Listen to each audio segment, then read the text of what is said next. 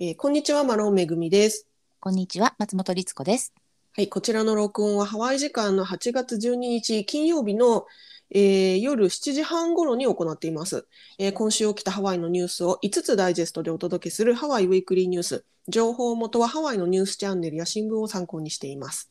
ということで、早速、えー8月第2週のニュース行ってみましょはい。う。まず1つ目。えーダイヤモンドヘッドでの救助出動数が激少したそうです。げ減少したそうです。うん。うん、ダイヤモンドヘッド州立公園ではトレイルへの入場に対して事前のし予約システムを3ヶ月前から導入してるんですけれども、えーこれにより、えー救急救助の出動数が減ってるんですってうん。減ったんですって。で事前の予約システムってウェブから予約しするんですけれども、はい。まあ、この予約システムが導入された背景にはトレイルの混雑を緩和して安全性を確確保するという狙いがあったわけなんですけどもえ結果的にえ混雑緩和だけでなく救助要請も減りましたよと。でどれぐらい減ったかっていうとパンデミック前の2019年の上半期6ヶ月間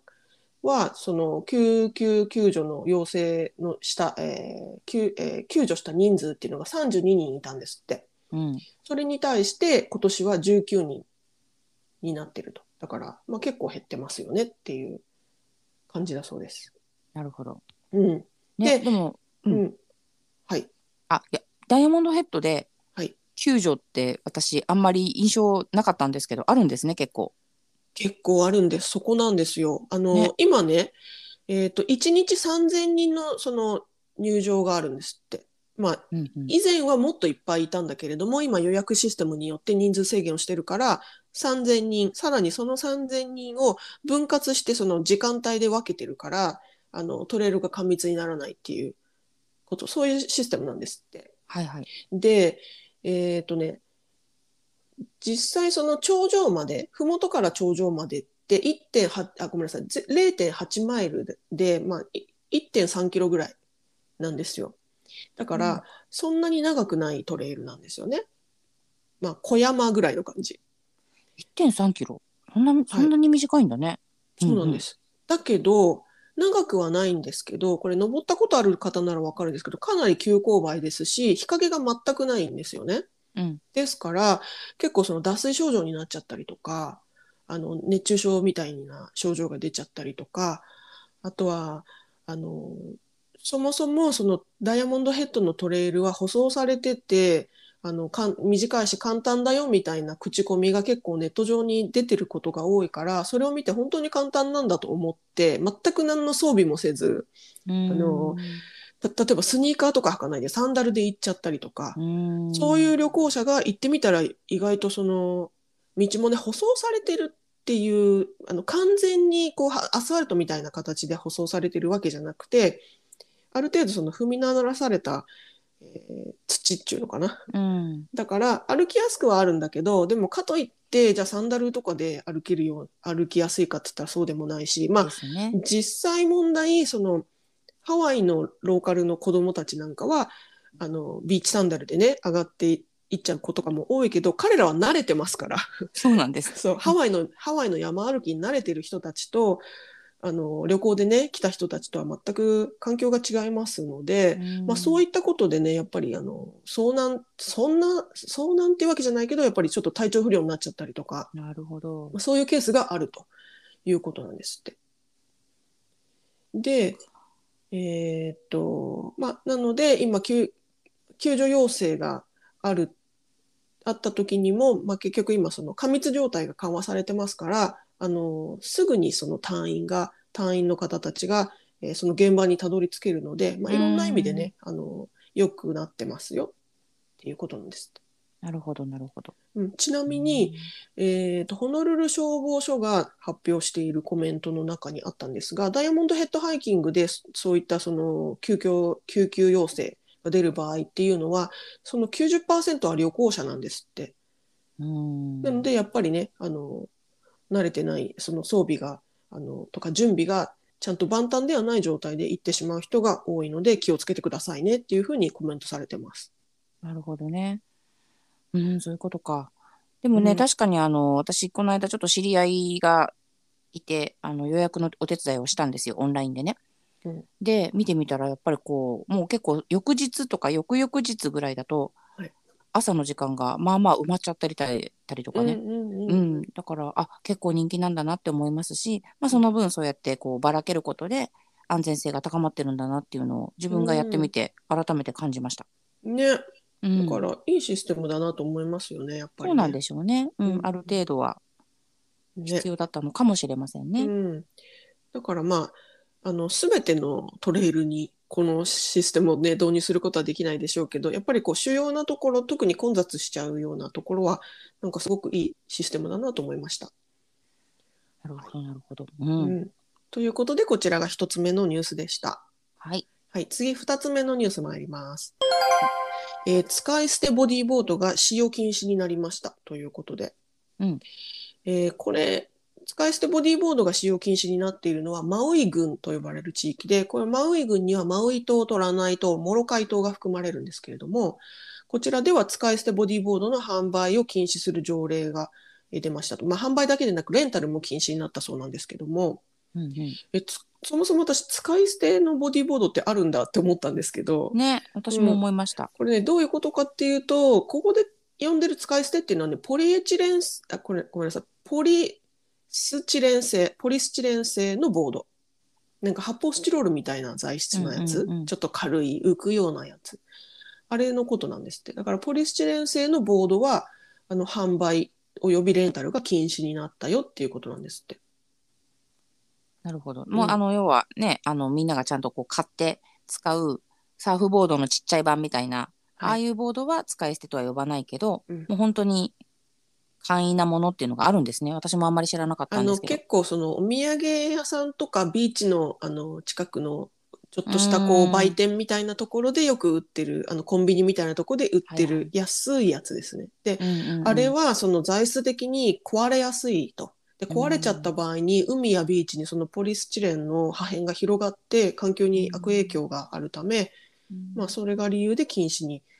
えーしてしましたよと。でまあ、この禁止条例自体は去年決まったんですって、マオイ郡評議会で、で満場一致で可決されたということで。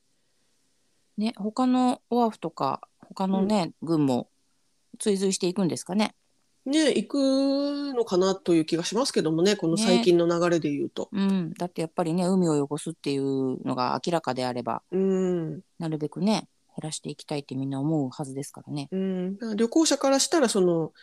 マイボードみたいなのを持つのも難しいでしょうしあの簡単にねちょっと買ってでそのままあのハワイをとあの去る時には捨てていけるようなうーん安価なそういうボードっていうのはやっぱ需要があったのかもしれないけれどもやっぱり環境のことを考えるとちょっとあまり良くないよねっていうことですね。そうですねまあね便利さだけで言えばいろいろねありますけどうんやっぱりそこはちょっとこうハワイの自然のためにもはい、考え方を変えていかなきゃいけないかなとはい思いますね。そうですね、はいうん、ということでこちらが2つ目のニュースでした。はい、次3つ目のニュース参ります。えオアフ島の電気料金が値上げするそうです。うんうん、オアフオアフ島では、えー10月の電気料金が7%も値上がりするということで、やめてけれ。 ただでさえ高いオアフ島の電気料金ですけれども、これハワイアンエレクトリック通称ヘコと呼ばれてる HECO でねヘコと呼ばれてますがこのハワイアンエハワイアンエレクトリックが値上げの理由について、えー石炭燃料から再生可能エネルギーにあごいそうですね石油燃料から再生可能エネルギー再生可能エネルギーに移行するための短期的なコストだというふうにコメントされてまして、えっと、どういうこっちゃって話なんですけど、うん要は今ですね、ハワイの、えーオアフ島のキャンベル工業地帯っていうところにあるオアフ島の最後となる石炭による火力発電所があるんですよ。うんうんいや石炭を使って燃やして発電してる場所があるんですね。で、それが9月1日に終了するんですよ。閉鎖になるんです。ということは、石炭を使わないから、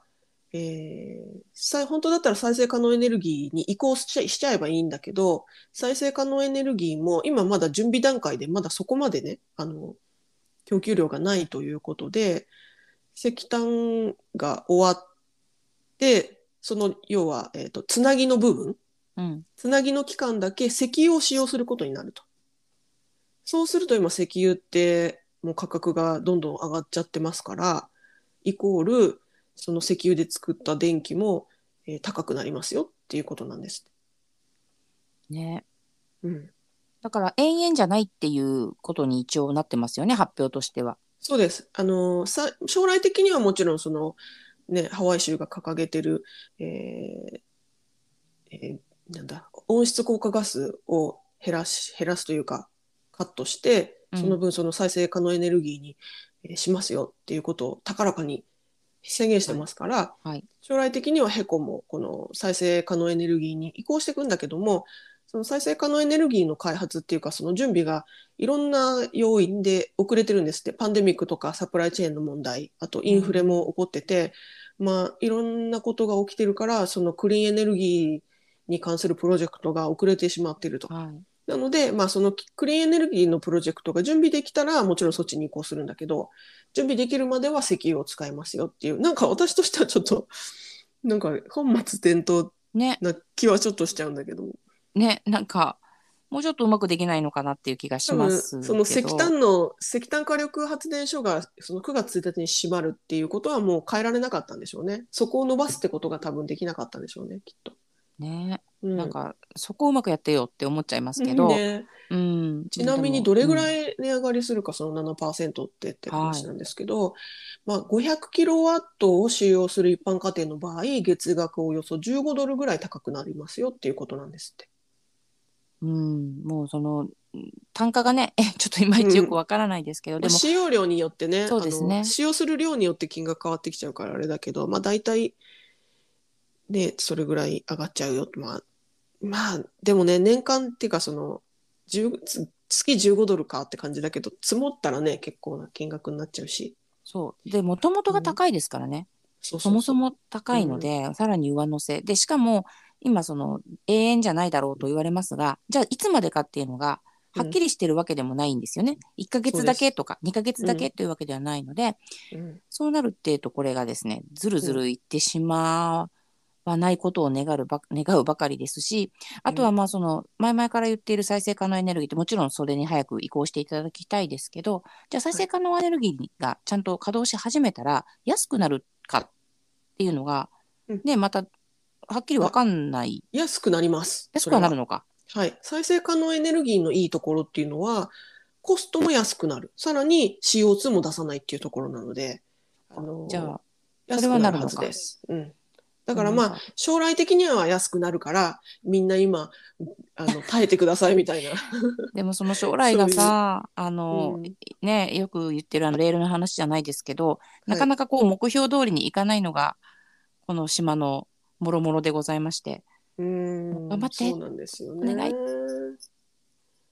ねえ、ねなかなか。はい。うーんまあででも、もねやっぱこういうその移行期が一番辛いですよね。そうで何してすもねね。うんうんでやっぱり本当にさっきありましたけどパンデミックとかそのいろいろなあの思いもよらなかったというか外的要因、本当ははいうまくいってればこうだったのにっていうのがうまくいかない場合にやっぱりそこにしわ寄せがいろんな意味できますからね。うーん、本当にね。はい うん頑張って生きていかねば。頑張って生きていかいかねばですね。はい。本当に。まあでもね、電気が、電気の供給がなくなるわけではないので、そうですね。はい。そこはち、らあの、良かったですね、と思いますけど。そうで すね。はい。ということで、こちらが3つ目のニュースでした。うんはい、次、4つ目のニュース参ります。えーハワイの子供の幸福度は、えー全米22位だそうです。また出たランキングですね。ランキングです。はい。えー子供の権利擁護団体、アニー・えーケイシーファええごめんなさい。 アニー・キャセイ・ファウンデーションっていう子供の権利擁護団体があるんですが、こちらが毎年発表してる、あの、キッズカウントデータバンクっていう調査があって、これがいわゆるその子供の幸福度を、えー指標化したものなんですが、えー発表されたんですね、2022年度版が。で、えーハワイ州のランキングは、えー全米50州中22位ということで、まあ、真ん中よりはちょい上うんぐらい微なんです妙にって。はい。 はいえーこれね、えー50州の子どもの幸福度を16個の項目で測定したものなんですって。うんで、去年のハワイは26位だったから、わずかに4位分ね、ランキングが上がってますよと。なるほどね。真ん中あたりでちょびっと上 がってるんだ。ちょそうそうそう。 じわじわじわっとね。ってきた。はい。はい、でちなみにですね、その16項目あるって言ったじゃないですか。はい。で健康の項目は5位。うん。えー、か家族と地域に関しての項目は15位なんですよ。だからこれは悪くないんです。うんうん、だけど、経済が34位、教育が35位。うん、まあ、ここら辺が足を引っ張って、まあ、総裁して22位になっちゃったよっていうことなんですって。なるほど。うん。なんかわかるな。 わかりますかこれね、あの、概要欄にリンク貼っときます。このデータがね、あの、見れるので、英語ですけど、多分、あの、そんなにむ難しくないので見れると思うんで、貼っときますけど、これね、結構興味深くて、あの、16項目あるんですけど、その中で、例えば教育の、えー項目の中で、えっ、とね、4年生が、あのなんていうのかな、読書の読解力があんまり、えーない。4年生としての読解力の力が4年生にあるかどうかみたいなうんうんうんうん指標で言うと、えっ、と、66%が、えー読解力がない。ないんだ。半分以上がないんだ。はい。で、8年生の、えー算数うんって言ったらもう、これは72%にもなると。なるほどね。でもそれでも30何位なんだもんね。はい。もっと厳しい州もあるってことでしょそうなるってえと。 はい。あるのかもしれません。ねえ、だいぶそれ、な7割8割算数わかんない状態の8年生やだな。どういうこっちゃ。多分、これ、あの、やっぱりパンデミック中に結構ね、あの、教育に関しては、ああ、こう荒れ荒れてしまったというか、こうそうで不安すね。定にオなンっちゃっラインにたなっ地ちゃっ域たが、りね。はい、はいはい。多かったっていうことみたいですよ。なるほど。うん、まあね、毎日学校に行くのが当たり前だったはずなのに、それが叶わなかったですからね。うん、うん。ね。うん、なるほど。そっか。はい。で、えっ、とね、Children Without Health Insurance。だから、えー健康保険がない子供は3%。これはだからかなりいいんです。そうですね。うん。さっきね。の健康っていうところが、そうだってね、そうですね5位だもんね。うんうんはいなので結構いいと。あのね、細かく見れるので、ぜひごごご興味のある方はご覧ください。で、そうですねちなみにね、あの、ハワイ22州22位じゃないですか。はい。えー幸福度ランキング1位は、えーマサチューセッツ 州。うん。ボストンとかがある場所ですね。まあ、多分経済的にも、なんかこう、お勉強的にも良さげな匂いはしますな。うなんとな。く。なんか私は納得しました。マサチューセッツいいんだなーって。うんで、最下位はニューメキシコ州だそうです。なるほど。そうなのか。ねかうん、ちょっとね、細かいあれを見てないから何とも言えないけど。はい。そうか。うん。ということだそうです。はい。ただし、先ほども言ったように、やっぱりパンデミックのことがあるので、まあ、いろんな要因がありますから、この指標自体がどれぐらい、なんていうのかな、信憑性があるかっていうと、まあなかなか測りきれないところがありましたよっていうことも、ニュースでは、あの、添えられてました。そうですね。まあちょっと、ある意味特殊な例と言ったら変ですけども、はい。まあ一通つ常の参ではない。考、うんはうい、んうん。ぐら、ないるほどね参考程度っていう感じで、これが全てではないですよっていうことは、あの、ニュースでコメントされてました。はい。ということで、こちらが4つ目のニュースでした。はい。では最後5つ目のニュースです、えーモンクシールの赤ちゃんの名前が決まりました決まりました。はい最近ねモンクシールの、あのー話題ちょっと立て続けにご紹介してますけれども、はい。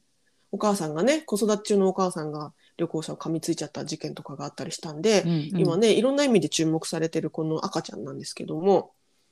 えっ、とね子育て中のえーワイキキビーチの端っこのカイマナビーチでね育ってすくすく育ってるハもうハワイアンモンクシールハワイアンアザラシのね赤ちゃんですが名前はコアラニちゃんになりました。はいこれはですね天の戦士といコアラニうちゃん意味のうん、コアラニちゃん天の戦士という意味のハワイ語